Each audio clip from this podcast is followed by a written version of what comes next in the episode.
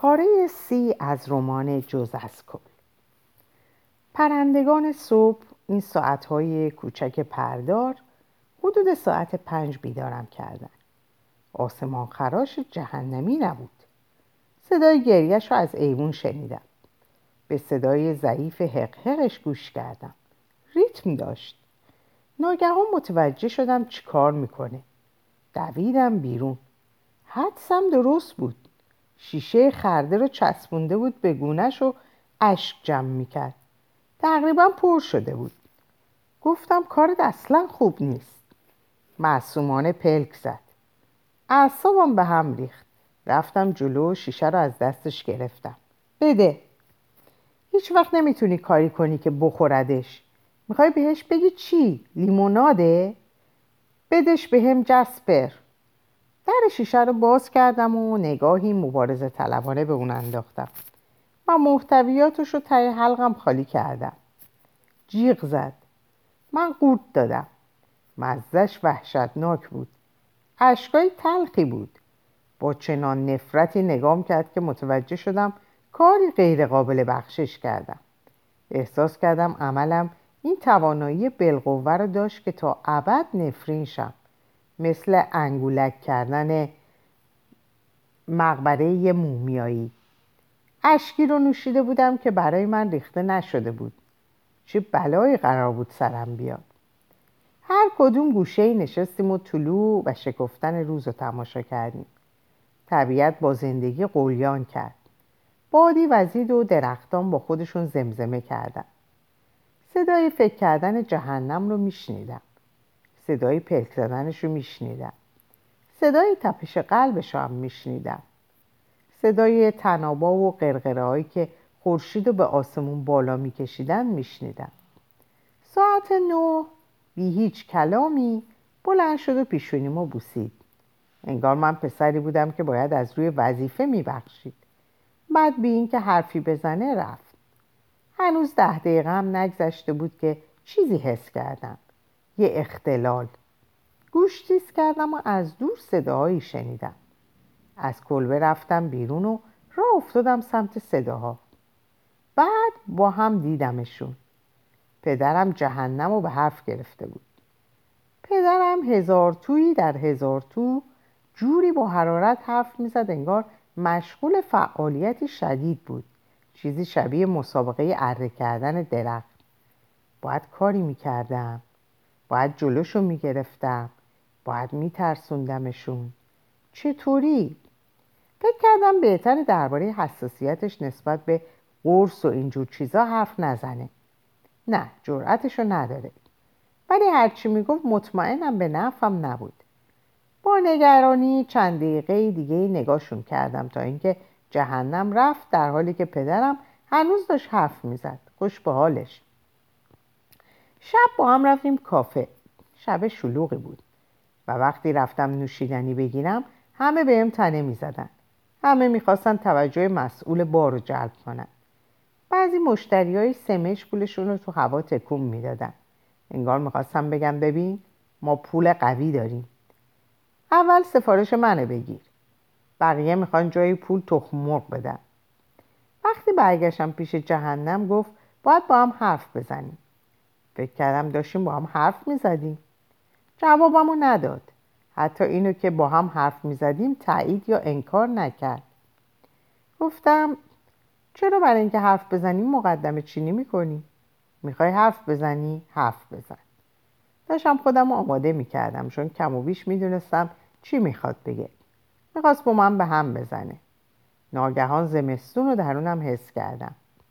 گفتم بگو گوش می‌کنم. تو نمی‌ذاری من راحت باشم می‌ذاری؟ معلومه که نمی‌ذارم فکر کردی من کی هستم؟ قدیس؟ فکر کردی من آدمیم که خودخواهی ندارم؟ دشمنامو دوست دارم؟ داوطلبانه تو خیریه کار می‌کنم؟ خفه شو جسپر بذار فکر کنم اول می‌خوای حرف بزن حالا می‌خوای فکر کنی قبلا فکر نکردی؟ قبل از که بیای اینجا چیزایی رو که می‌خواستی بگی تو ذهن آماده نکردی؟ نگو که می‌خوای بداهه پردازی کنی. نگو که همین الان می‌خوای تصمیم بگیری چی بگی. خدایا یه دقیقه ساکت باش ببینم. وقتی اسم می‌کنم کسی می‌خواد احساساتم رو جریه دار کنه برام سخت شبیه یه بچه پنج ساله رفتار نکنم. مثلا اون لحظه نمی‌تونستم جلوی خودم بگیرم که از شست تا یک شمارش معکوس نکنم. گفت فکر کنم باید به هم بزنیم چی رو به هم بزنیم؟ یعنی بهتر دیگه همدیگه رو نبینیم این تصمیمت ربطی به پدرم داره؟ پدرت؟ امروز صبح که رفتی دیدم داشت باهات صحبت می‌کرد چی می‌گفت؟ هیچی نمیشه هیچی نگفته باشه این آدم هرگز نشده هیچی نگه ضمنا تو نزدیک ده دقیقه باش حرف زدی بده من بعد بعد رو به من گفت بعد منو گفت نه هیچی راست میگم. پس چی شده؟ به خاطر شیشه اشکه؟ جسپر من هنوز برایان رو دوست دارم. حرفی نزدم. لازم نبود جراح مغز باشی تا بفهمی. یا مهندس موشک یا انیشتین.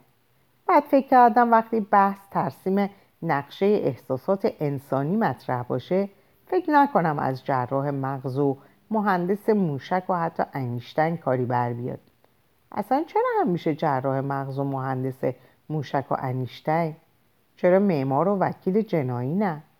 و چرا به جای انیشتین نمیگیم داروین یا هاینریش بول؟ نمیخوایی چی بگی؟ تو عاشق رفیق قبلیت هستی. لازم نیست هاینریش بول باشم تا اینو بفهمم. کی؟ سر تکون دادم و از جام بلند شدم. از کافه بیرون رفتم. شنیدم صدام کرد ولی رو بر نگردوندم. بیرون زدم زیر گریه. عجب وضعیتی. حالا مجبور بودم پولدار و موفق شم تا از به هم زدن با من پشیمون شه. اینم یه کار دیگه در این زندگی کوتاه و پرمشغولیت خدایا روی هم تلمبار میشن باورم نمی‌شد رابطمون به پایان رسیده. فکر کردم اینجوری بهتره. واقعا دوست نداشتم کسی یه روز سرم فریاد بکشه من بهترین سالهای عمرم و حروم تو کردم. اینجوری بهترین سالهای زندگیش مال خودش بود. آخه چرا؟ مطمئنم پدرم چیزی گفته بود که باعث شده بود به هم بریزه. چی گفته بود؟ چه زری زده بود؟ فکر کردم برام مهم نیست چی کار می‌کنه. می‌تونه کتاب راهنمایی تبهکاری بنویسه. جعبه پیشنهادات درست کنه. یه شهر رو به آتیش بکشه. یه کلوپ شبانه رو نابود کنه. تو بیمارستان روانی بستریشه. یه هزار تو بسازه. ولی حق نداره یه مو از سر زندگی عاطفی من بکنه.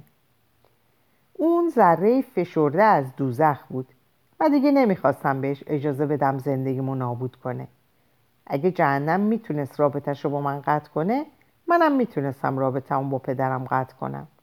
برام مهم نیست بقیه چی میگن. هر کس می‌تونه با خانوادش قطع رابطه کنه. در راه رفتم به خونه نقشه کشیدم تا تمام ذرات انرژیمو جمع کنم و همه رو در صورت نکبتش رها کنم. یه راست رفتم خونش چراغا خاموش بودن. در رو باز کردم و یواشکی رفتم تو. صدای عجیبی از اتاقش میومد احتمالا دوباره داشت گریه می‌کرد. خب که چی؟ خودم رو در برابر وسوسه همدلی مقاوم کردم. رفتم و در رو باز کردم و چیزی که برابر چشام دیدم باعث شد درجا خشکم بزنه. آنوک پیش پدرم بود. داد زد برو بیرون. باورم نمی‌شد. پرسیدم این ماجرا از کی شروع شده؟ پدرم دوباره داد زد. گم شو بیرون جسپر می‌دونستم باید برم ولی پاهامم مثل سرم بیهست شده بود. عجب جوکی. بابا پرسید جوک برای چی؟ آنو چه سودی از این رابطه می‌بری؟ آنوک داد زد جسپر تنهامون بذار. اومدم بیرون و در زدم به هم. خیلی به هم خورد. به هم برخورد. آنوک به جای من پدرم رو انتخاب کرده بود. وقتی اسکار هابس اینقدر میخواستش با پدرم چیکار داشت؟ یه نمایش آبکی تلویزیونی بود و من خبر نداشتم؟ پدرم مردی بود که بیشتر عمرش رو دور از روابط انسانی گذرونده بود و حالا رابطهش رو با تنها همدمش آغاز کرده بود. در این مثلث عشقی ضعیفترین نقطه بود و اگر زور زور منطق میچربید آنوک رو به زودی از دست می‌داد. خب این دیگه مشکل من نبود. صبح روز بعد زود از خواب بیدار شدم. تصمیمم بر این بود با چند معتاد معتاد همخونه شم تا پس انداز ناچیزم صرفا بابت سرپناه به باد نره. نیازمندی های روزنامه رو برداشتم و به چند جا زنگ زدم. اکثرا همخونه معنس می‌خواستن. ظاهرا همه می‌دونستم مردا در جهشی تکاملی یاد نگرفتن ریخت و پاششون رو جمع کنن. آپارتمان ها و خونه هایی که به جنس مذکر اجاره وجود دادنشون می‌دادن خیلی هم بد نبود. ولی مشکلشون این بود که کسایی درشون زندگی می... کسایی درشون زندگی می‌کردن. البته که اینو از قبل می‌دونستم. ولی فقط در مواجهه چهره به چهره بود که فهمیدم باید تنها زندگی کنم. مجبور بودیم رعایت همدیگر رو بکنیم. اونم نه گاه بگاه هر روز. اگه می‌خواستم تو آشپزخونه بشینم و 6 ساعت از پنجره بیرون رو نگاه کنم چی؟ نه. انزوای زندگی در یک کلبه وسط یک هزار تو توانایی منو برای همزیستی نابود کرده بود. آخر سر تصمیم گرفتم یه سویت پیدا کنم. و همون اولی رو اجاره کردم. یه اتاق و یه دستشویی و یه پارتیشن بین فضای اصلی و آشپزخونه کوچیک که چسبیده بود به دیوار. هیچ چیز هیجان انگیزی نداشت. ویژگی خاصی نداشت که بتونی بگی. ولی اینو ببین یه چیز داره. هیچی نداشت. فقط یه اتاق بود. اجاره نامه رو امضا کردم. رهن و اجاره رو دادم و کلید رو گرفتم. وارد شدم و روی زمین اتاق خالی نشستم و سیگار به سیگار روشن کردم. یه وانت اجاره کردم و رفتم کلبه و چیزایی به درد بخورم و بار زدم. بعد رفتم خونه. پدرم تو آشپزخونه ایستاده بود. هنوز همون حوله تنش بود که برچسب قیمت داشت. داشت پاستا درست می‌کرد و سوتی ناموزون می‌زد. پرسیدم آنوک کجاست؟ نمی‌دونم. فکر کردم احتمالا پیش اسکار هابس سس پاستا رو چلپ و چلوب هم می‌زد و در یه مایتابه دیگه سبزیجات رو به قدری میپخت که آخرین ذره عطر و بوشون هم از بین بره. نگاهی پر محبت که از اون بعید بود به من انداخت و گفت می‌فهمم که جا خوردی. باید بهت می‌گفتیم. ولی خب الان می‌دونی. ای یه بار چارتایی با هم بریم بیرون. کدوم چارتا من و تو و آنوک و بازیچه تو من دارم میرم بابا منظورم امشب نبود من دارم از این خونه میرم یعنی چی؟ واقعا داری میری؟ یه آپارتمان تو شهر پیدا کردم یه سویت واقعا جا پیدا کردی؟ آره رهن و اجاره دو هفته رو هم دادم تنش لرزید دیدم کی می‌خوای بری؟ الان. همین الان؟ اومدم خدافزی کنم. وسایل چی؟ یه وانت اجاره کردم. هرچی لازم داشتم بارش کردم. پدرم اعضای بدنش رو به شکل عجیبی کش و قوس داد و بعد با صدایی گرفته و مصنوعی گفت ظاهرا نمیخوایش توضیح بدی. نه. کلبک چی؟ با خودم نمیبرمش. نه منظورم اینه که جملهش رو تموم نکرد. نمی‌دونست منظورش چیه. شروع کرد با صدای بلند از دماغ نفس کشیدن. سعی می‌کرد نشون بده حالش خیلی بده. سعی می‌کردم احساس عذاب وجدان نکنم. داشت تنها کسی رو که درک درکش می‌کرد از دست می‌داد. اینو می‌دونستم. ولی من به دلایل دیگه ای هم گناهکار بودم. نمی‌دونستم بر سر عقلش چی می‌خواد بیاد. چطور می‌تونستم با اون قیافه ترکش کنم؟ اون صورت غمگین و تنها و وحشتناک.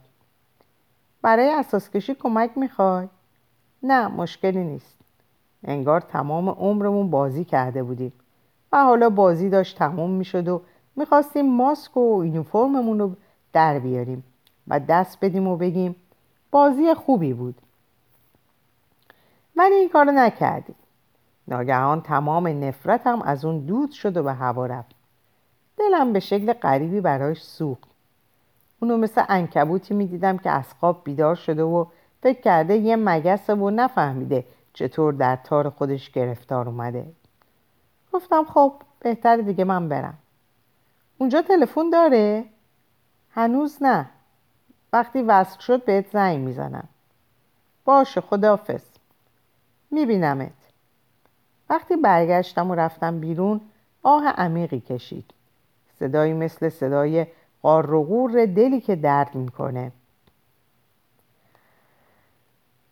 یادداشت نویسنده. به محض اینکه میان کاغذهای پدرم پنج فصل ابتدایی خود زندگی نامه ناتمامش رو پیدا کردم نسخه اصلی من از این فصل روانه ماشین کاغذ خورد کنی شد. تازه نوشتن کل داستان رو تموم کرده بودم و حقیقتش ناراحت شدم. بیشتر به این دلیل که او این دوره را بهتر از من شرح داده بود. نه فقط به این خاطر که نسخه او موجستر بود بیشتر به این دلیل که مثل من حاشیه نرفته بود. مثلا شرح مفصلی که درباره تقویم هایی نوشته بود که درشون عکس کشیش هایی با لباس های مشکوک چاپ شده بود. ولی از اینکه شرح پدرم از وقایع با شرح من تفاوت های بنیادین داشت رنجیدم. این تفاوت ها حتی در بخش قبلی که زحمت زیادی براش کشیده بودم مشهود بود. با وجود این تحت تاثیر دو ستاره راهنمایم یعنی بیتاقتی و تنبلی. هیچ بخشی از فصل چهار رو تغییر ندادم و تصمیم گرفتم خود زندگی نامه ناتمام پدرم رو با ویرایش جزئی به عنوان فصل پنجم کتاب منتشر کنم. نسخه خودم از فصل پنجم هنوز وجود داره. ننداختمش در دستگاه کاغذ خورد کن. امیدوارم در گذر زمان ارزشی ویژه پیدا کنه و به بالاترین قیمت فروخته شه.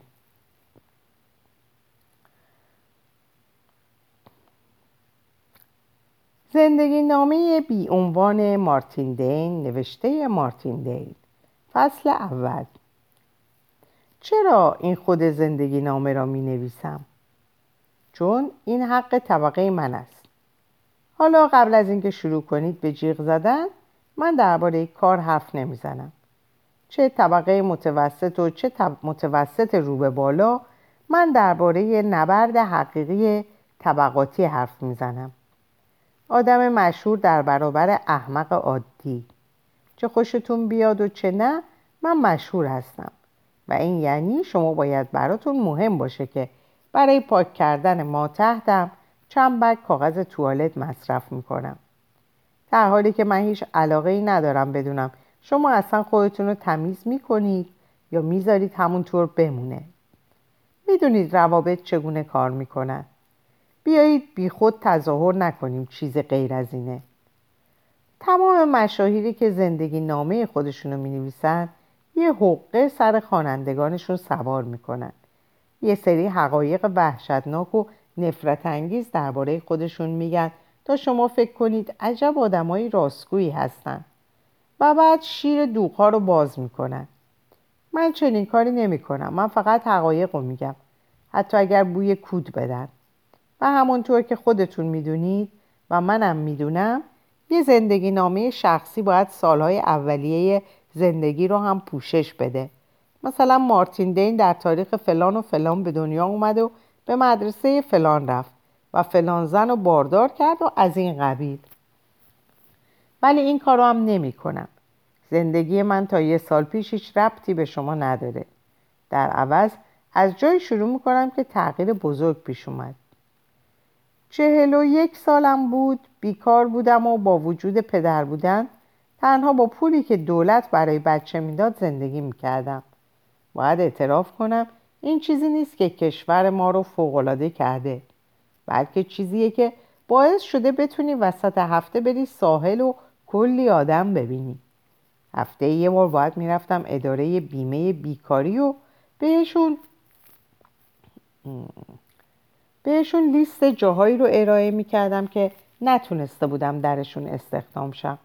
و این کار هم روز به روز سختتر و خلاقانه تر می‌شد استخدام نشدن روز به روز مشکل تر می شد. بعضی رئیس ها هر آدمی رو استخدام می کنند. از این مهمتر دچار فرایند تحقیرآمیز پیری شده بودم. از همه جا خاطره داشتم و اون حس شناور خیانت رو حس می کردم. اینکه به سرنوشتم خیانت کردم. ماها وقتم و حروم فکر کردم به مرگم کردم. تا اینکه کم کم حس کردم مرگ امو بزرگیه که از وجودش بیخبر بودم. در همین دوران بود که به رادیوهایی که مدام شنونده ها به اون زنگ می زدن معتاد شدم. به صحبت های سال گوش می کردم که یه روز از خونه رفته بودم بیرون و دیگه هیچ چیز رو تشخیص نداده بودن و هر چقدر بیشتر به قرقرای بی پایانشون گوش می کردم بیشتر میفهمیدم اونا هم به شیوه خودشون همون کار منو می‌کنن. اعتراض به زمان حال انگار هنوز آینده ای وجود داره که کسی بتونه علیه اون رأی بده. هیچ شکی نبود. اسیر بحران شده بودم. ولی تغییرات اخیر در الگوهای رفتاری رده های سنی مختلف برام مشکل کرده بود. بفهمم چه نوع بحرانی رو از سر میگذرونم. چطور می‌تونستم اسیر بحران میانسالی باشم وقتی چهل سالگی بیست سالگی جدید بود و پنجاه سالگی سی سالگی جدید و شست سالگی چهل سالگی جدید. من این وسط کدوم گوری بودم؟ باید زمینه سبک زندگی رو در روزنامه ها میخوندم تا مطمئن شم دوران بلوغ رو طی نمی‌کنم. کاش این بدترینش بود. ناگهان متوجه شدم چقدر مسخره است در هزار توی ساخته خودم زندگی می‌کنم. ترسیدم منو با این هزار توی مسخره به یاد بیارن. یا بدتر اصلا کسی به یادم نیاره. برعکس برادر لعنتیم که هنوز در موردش حرف می‌زنن. هنوز مرکز توجه هموطنانمه. هنوز اسمش در کتاب های نیمه آکادمیک به عنوان یکی از شخصیت های شاخص استرالیا میاد. در نقاشی ها، رومان ها، داستان های مصور، مستندا، فیلم های تلویزیونی و گاهی هم در پایان نامه های دانشجویی حضور داره. برادرم تبدیل به یه صنعت شده. رفتم کتابخونه و حدود 17 تا کتاب پیدا کردم که داستان زندگی تریدین را پر از اشتباه نوشته بودن.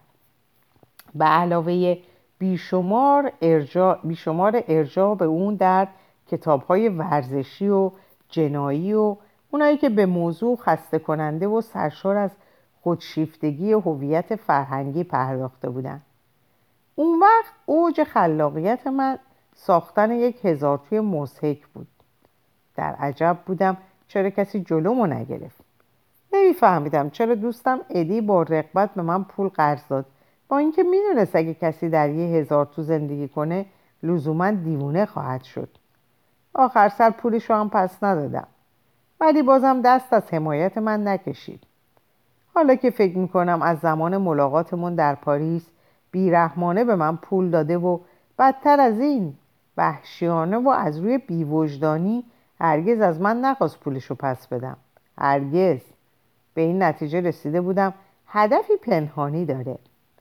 کم کم دچار جنونی پارانوید شدم و از نزدیکترین دوستم بدم اومد. وقتی به حالتها و حرفاش فکر کردم به این نتیجه رسیدم اونم از من متنفره.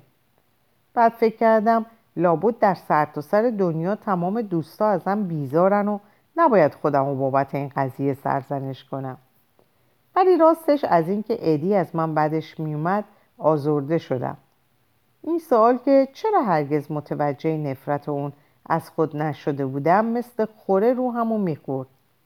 از اینم بدتر در کمال شرمندگی متوجه شدم علاقم رو به پسرم از دست دادم. دقیقا نمی‌دونم چرا. شاید دیدن همتای چشم و دماغ خودم روی صورت آدمی دیگه تازگیش از دست داده بود. یا شاید چون حس می‌کردم چیزی فاسد و ترسو و بیقرار و شهوتی در پسرم هست. چیزایی که در خودم هم سراغ داشتم. یا شاید به این دلیل که به رغم یه عمر تلاش برای تحمیل خودم به اون تونسته بود شخصیتی متفاوت با من پیدا کنه. یه جورایی رویایی و مثبت رویایی و مثبت بود. غروبا رو خیلی جدی می‌گرفت. انگار نتیجه این اتفاق همیشه این نیست که خورشید غروب می‌کنه. شاید فکر می‌کنه درست در بالای افق منجمد میشه و دوباره بالا میاد.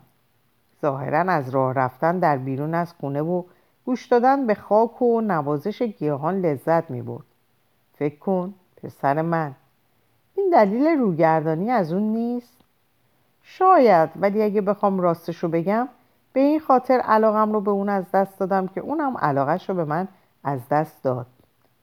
همینجور از اون دورتر و دورتر می شدم طوری که دیگه حتی نمی‌تونستم یک کلمه با اون حرف بزنم. وقفه ها بین جمله هامون طولانی و طولانی تر می شد تا اینکه کار به جایی رسید که دیگه حتی در حضورش کلماتی مثل آه یا آهان هم نمی‌تونستم به زبون بیارم. از تمام وجناتش حس می‌کردم منو به تمام جنایات بشری به جز فرزند کشی متهم می‌کنه. با من مطلقا درباره زندگی عاطفی و جنسی و کاری و اجتماعی و درونی حرف نمی‌زد. راستش موضوعاتی که حرف زدن دربارهشون رو ممنوع کرده بود به قدری زیاد شده بودن که کم مونده بود صبح بخیر گفتن و هم شامل شند فکر کردم از هم صحبتی با من نیست که خوشش نمیاد. از وجودم متنفره.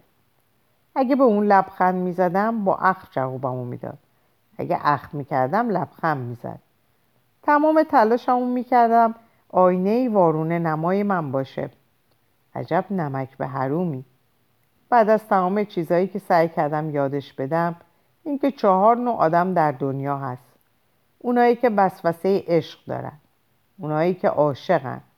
اونایی که وقتی بچه هم به عقب افتاده ها میخندن.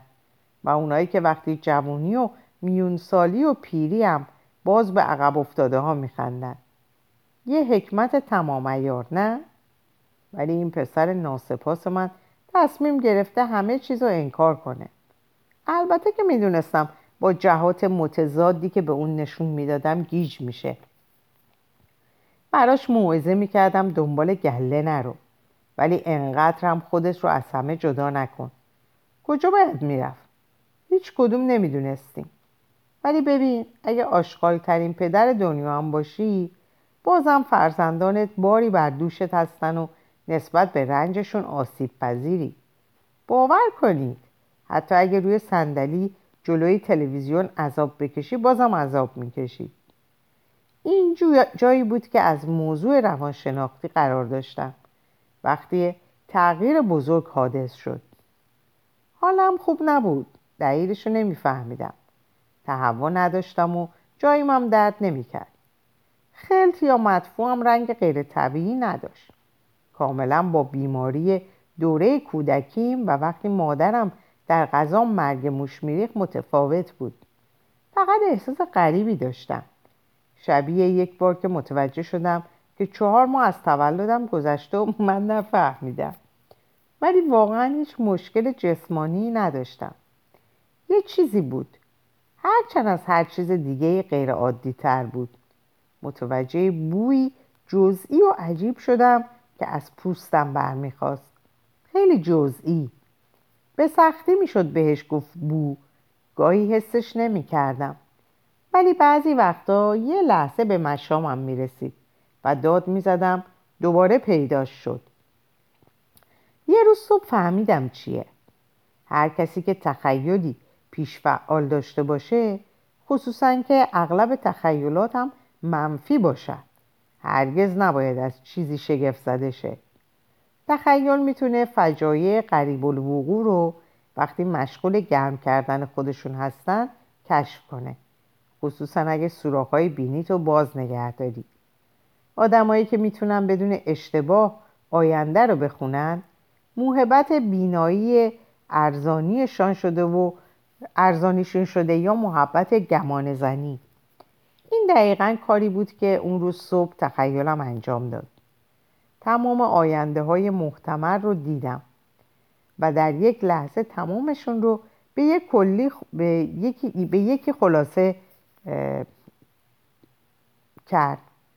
داد زدم لعنت به من من بیماری لاعلاج دارم.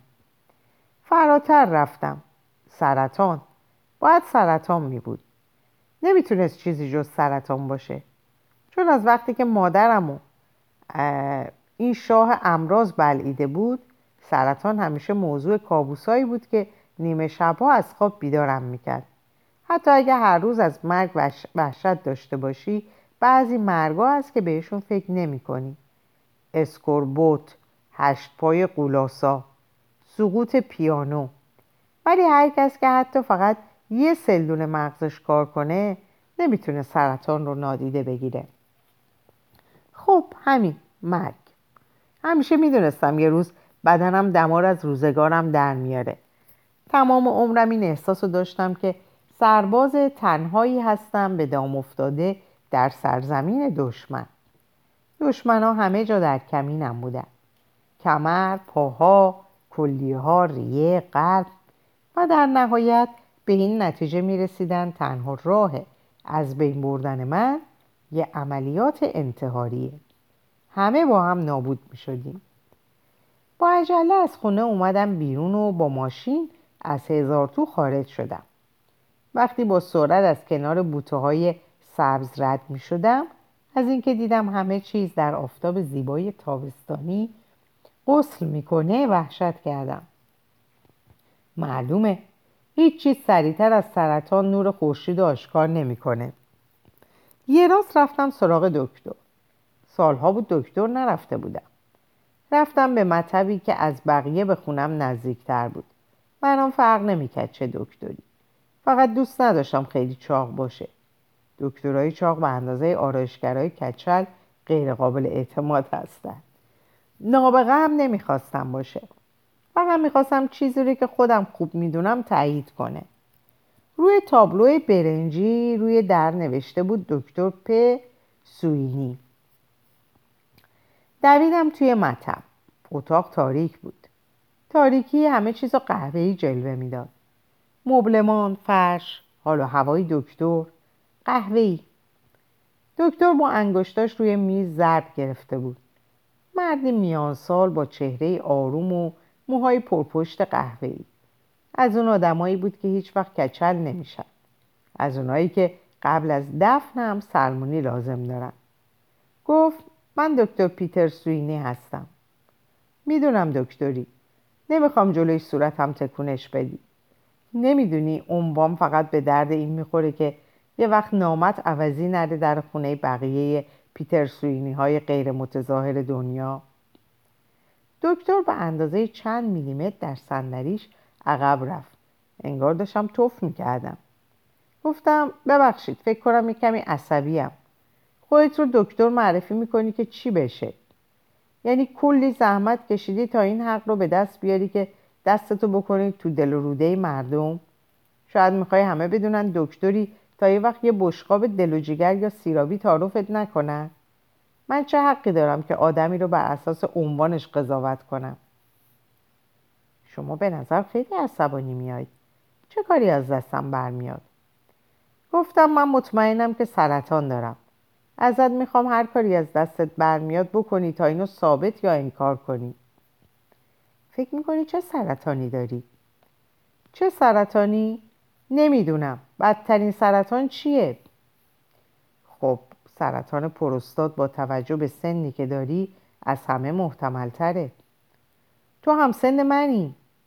خیلی خوب با توجه به سن هر دومون. اینو می‌تونم بگم که سرطان من خیلی شایع نیست. بدترین سرطان کدومه؟ منظورم وحشتناکترینشون سیگار می‌کشی؟ گاهی اوقات. اگه سیگاری بودم از سرطان ریه میترسیدم. چون احتمالا تا لب گور خودم رو می‌زدم که این چه غلطی بود کردی. سرطان ریه می‌دونستم. خودشه. همینو دارم. انگار خیلی مطمئنی. مطمئنم. با اینکه پشت میزش خوب دیده نمی‌شد احساس کردم دستش رو زیر باستنش گذاشت. بالاخره گفت خیلی خوب. برات آزمایش می نویسم آزمایش های خوشایندی هم نیستن. سرطان ریه نیست درست میگی هفته های بعد رو با جزئیات بازگو نمی کنم. آزمایش های دردناک، دوره های وحشتناک انتظار، استراب دلپیچه آورد. جسپر متوجه چیزی نشد ولی آنوک فهمید یه جای کار میلنگه. تمام مدت فضولی می‌کرد تا بفهمه مشکل کجاست. ولی نم پس ندادم. می‌خواستم قبل از اینکه به بقیه بگم صد درصد مطمئن باشم. نمی‌خواستم امیدوارشون کنم. یه ماه بعد دوباره رفتم مطب دکتر سوینی تا نتیجه آزمایش ها رو نشونش بدم زمانی که منتظر بودم نوبتم شه امید, امید دست از سرم بر نمی داشت و زورم به افکار خوشبینانم نمی رسید بفرمایید آقای دین حالتون چطوره؟ بیا وقت تلف بیا وقت تلف نکنیم سرطانه درست نمیگم؟ بله. قدیمی ترها دکترها به بیماران نمی‌گفتن رو به موته. بی اخلاقی حساب می‌شد. حالا برعکسش صادقه. لحظه شماری می‌کنن تا به تو بگن. سرطان ریه؟ بله متاسفانه. از کجا فهمیدی؟ خدایا حق با من بود. داشتم به دست بدن خودم به قتل می‌رسیدم. زدم زیر خنده. بعد از خنده دست کشیدم. دلیل خندم یادم افتاد. با منگی از مطب اومدم بیرون. خب ظاهرا برای بدبینی ازلیم توجیهی پیدا شده بود. فکر کنید تمام این مدت خوشبین بودم. الان حس نمی کردم به هم خیانت شده؟ بله مرگ خشن و آرام در انتظارم بود. و من شبا راحت نمیخوابیدم. پس مرگ آروم هنگام خواب هم دیگه محل بحث نبود. تنها امیدی که داشتم این بود که در خواب و بیداری بمیرم. خدای من. ناگهان تمام مرگهای دیگه نامحتمل شدن. چند وقت یه بار پیش میاد آدمی که داره از سرطان میمیره بر اثر گیر کردن استخون مرغ در گلوش خفه یا موقع بالا پایین پریدن روی تخت سرش با پنکه سقفی قطع شه یا از مسمومیت آسپس یا چاقی مفرد بمیره؟ نه برای چاق شدن مرگبار فرصت نداشتم. تازه این بیماری لاغرترم هم می‌کرد. طی چند هفته بعد از لحاظ احساسی داغون بودم. کوچکترین چیزی اشکم رو در می آورد با آگهی های تلویزیونی گریه می کردم با تغییر رنگ برگ درختان. یه شب جسپر مچم و موقع گریه کردم برای مرگ ستاره احمق پاپ که اسمش رو هم نشده بودم گرفت. تیر خورده بود به سرش و در جا مرده بود. حرامزاده خوش شانس. چیزی که منو به گریه مینداخت ترس از این بود که بعد از افت کیفیت زندگیم توانایی خلاص کردن خودم رو نداشته باشم.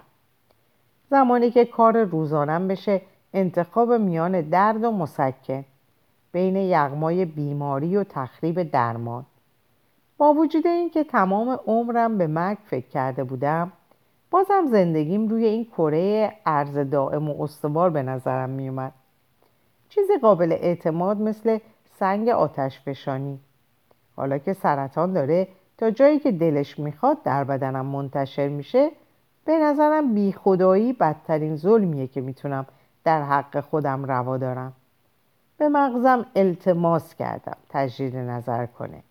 فکر کردم آیا جایی به شکل دیگه حیاتم رو ادامه نخواهم داد؟ میشه اعتقاد پیدا کنم؟ اگه خواهش کنم چی؟ میشه لطفا به روح جاودان باور پیدا کنم؟ به بهش یا فرشتگان یا 16 دوشه دوشیزه که انتظارمو می‌کشد؟ میشه به اینا باور کنم؟ ببین من اصلا هیچ احتیاجی به 16 دوشیزه زیبا ندارم. یه زن زشت و چاق هم برام بسه. لازمم نیست دوشیزه باشه. اصلا تو بگو. دوچرخه عمومی دنیای پس از مرگ. راستش اصلا هیچ زنی هم نباشه اشکال نداره. بهشتم نبود نبود. یه سرزمین حرز. جهنم. حتی جهنم. چون وقتی دارم در دریاچه آتیش شکنجه میشم دستکم هستم که بگم آخ میشه لطفا به این یکی اعتقاد پیدا کنم؟ بقیه سناریوهای زندگی پس از مرگم چندان تسلی بخش نیستن. تناسخ بدون توالی این خداگاهی اصلا چیز جالبی درش نمی‌بینم. و بدترین سناریوی ابدیت تاریخ آنی که روز به روز محبوب تر میشه. آنی که مردم دائم در موردش با من حرف می‌زنن. اینکه میمیرم ولی انرژیم به حیاتش ادامه میده. انرژی من آقایون و خانوما. انرژی من می‌تونه کتاب بخونه و فیلم ببینه؟ انرژی من می‌تونه از یه وان پر از آب داغ کیف کنه یا انقدر بخنده که پهلوش درد بگیره؟ بذارید با هم صادق باشیم. من میمیرم و انرژیم در مام زمین پخش میشه و حل میشه. و من باید بابت چنین نظریه هیجان زده شم. درست مثل این میمونه که به من بگن مغز و بدنم میمیره ولی بوی گند جسمم چند نسل باقی میمونه. جدی؟ انرژی من. ولی نمی‌تونم جایی وجودم رو امتداد بدم. وجود حقیقیم نه سایه‌ای که با مثبت انگاری پر شده. نه نمی‌تونم خودم رو متقاعد کنم. روح چیزیه به غیر از اسم رومانتیکی که روی خودخواهی گذاشتیم تا بتونیم باور کنیم از هم نمیپاشه و نمیپوسه. پس باقی زندگیم ترکیبی بود از درد جسمانی و اندوه روانی و رنج. به طور عادی از پسش برمی اومدم ولی مشکل این بود که تا زمان مرگم فقط می‌تونستم به مرگ فکر کنم. تصمیم گرفتم اگه نتونستم یه روز رو بدون تفکر بگذرونم خودم راحت کنم چرا نه؟ چرا باید در مقابل مرگ بجنگم؟ هیچ احتمالی برای برنده شدنم وجود نداشت اگرم معجزه می‌شد و این راند رو از مرگ می بردم بعدی رو می‌خواستم چیکار کنم و بعدی رو من هیچ استعدادی در بیهودگی ندارم هدف مبارزه‌ای که نتیجهش باخته چیه؟ شرافت انسانی؟ برای شرافتم مطلقا استعدادم هیچ هدفی درش پیدا نکردم. و وقتی میشنوم که کسی میگه دست کم شرافتم و حفظ کن فکر می‌کنم همین علا با گفتن این جمله از دستش دادی. روز بعد از خواب بیدار شدم و تصمیم گرفتم تا شب به هیچ چیزی فکر نکنم. بعد فکر کردم من الان دارم فکر می‌کنم نه؟ بعد فکر کرد فکر کردم مرگ من مرگ من مرگ من مرگ من. مرگ وحشتناک و دردناک و پر اشک و آه من. لعنتی. باید انجامش می‌دادم. فکری در سرم بود. شاید باید خودم رو در ملع عام میکشتم. چرا این کار رو با هدف یا آرمانی مرتبط نکنم؟ تظاهر کنم بابت اعتراض به چیزی تصمیم به انتحار گرفتم. نمی‌دونم. قوانین بد سازمان تجارت جهانی برای کشاورزی بدهی کشورهای جهان سوم هر چیزی. عکس اون راهبی که خودش رو از آتش خودش رو آتیش زد یادتون هست؟ حالا ما یه تصویر جاودانه داریم. حتی اگر چنین تصمیمی می‌گیری تا خانوادت رو بدبخت کنی یه آرمان با ارزش انتخاب کن. به رسانه ها زنگ بزن. یه مکان عمومی پیدا کن و خودتو بکش. اگر زندگیت کاملا بیمعنا بوده لازم نیست مرگت هم همینطور باشه. صبح روز بعد رادیو اتفاقی به من گفت حول و حوش ظهر یه تظاهرات اعتراضی در شهر برپا میشه. بدبختانه برای اعتراض به قوانین بد سازمان تجارت جهانی برای کشاورزی و بخشودن بدهی کشورهای جهان سوم نبودش تظاهرات بابت اضافه حقوق و افزایش تعطیلات معلمان دوره ابتدایی برگزار می شد. سعی کردم نیمه پر رو ببینم. ارزش داشت آدم بابت چنین چیزی بمیره؟ نه؟ با بقیه آرمانا فرق داشت؟ بعید می‌دونستم در بین معلما کسی باشه که حاضر باشه خودشو آتیش بزنه ولی حدس می‌زدم از عمل من استقبال کنن. یه ساک پارچه‌ای پیدا کردم و توش یه قوطی نفت و فندک و شکل نیمتنه یک زن و چند قرص مسکر انداختم. می‌خواستم به مرگ کلک بزنم. امیدوار بودم سردرد هم حقه, حقه سوار کنه. سیدنی یکی از زیباترین شهرهای مدرن جهانه. ولی همیشه از خیابونای تنگ و تاریکی سر در میارم که جایی نشستن نداره. و بنابراین تمام صبح به قدم زدن و خیره شدن به کسایی که از کنارم رد می شدن گذشت. و این فکر که به زودی می بینمت من به زودی می مردم ولی با نگاه به اون آدمای چاق با قبقبای سه طبقه متوجه شدم فاصله چندانی با من ندارد. حدود ساعت دوازده به تظاهرات رسیدم. چیز رقت انگیزی بود. حدود چهل نفر پلاکاردایی در دست داشتن که روشون نوشته شده بود احترام می‌خوان. بعید می‌دونستم التماس برای احترام فایده ای داشته باشه. چند تا فیلم بردار تلویزیونم بودن. جوون. احتمالا سال اول استخدامشون بود. از اونجایی که لازم نمی‌دیدم یه خبرنگار کارکشته که در ویتنام از گلوله تکتیر اندازا جا خالی می‌داده از من فیلم برداری کنه رفتم کنار دو زن عصبانی که در هیچ حالتی دوست نداشتم به پسرم درس بدن و شروع کردم به آماده کردن خودم از لحاظ روانی. فقط باید به افکار منفی درباره ساکنان کره زمین میدون می‌دادم. وقتی بفهمی نمی‌فهمی احساس آمادگی کردم.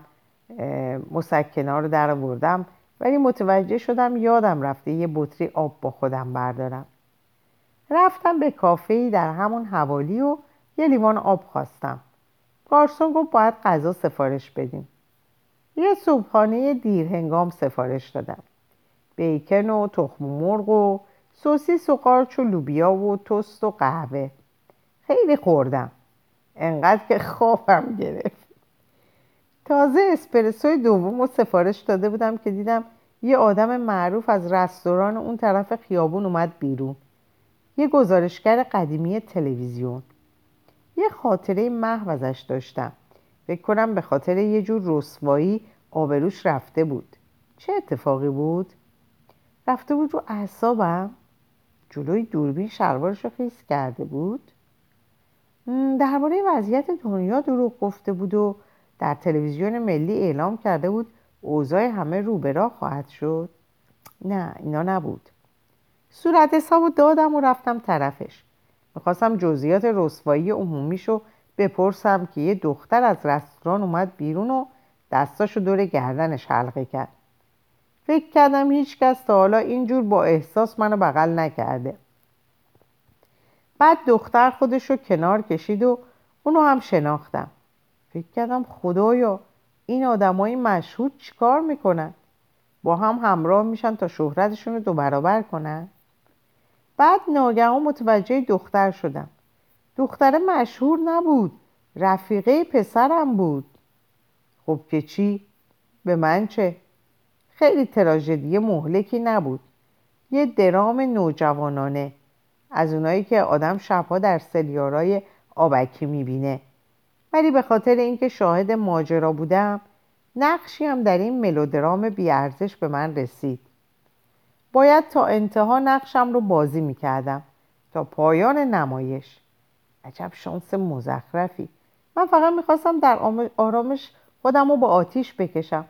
حالا مجبور بودم درگیر ماجراشم. با نفرت کبریت و نفت رو دور انداختم.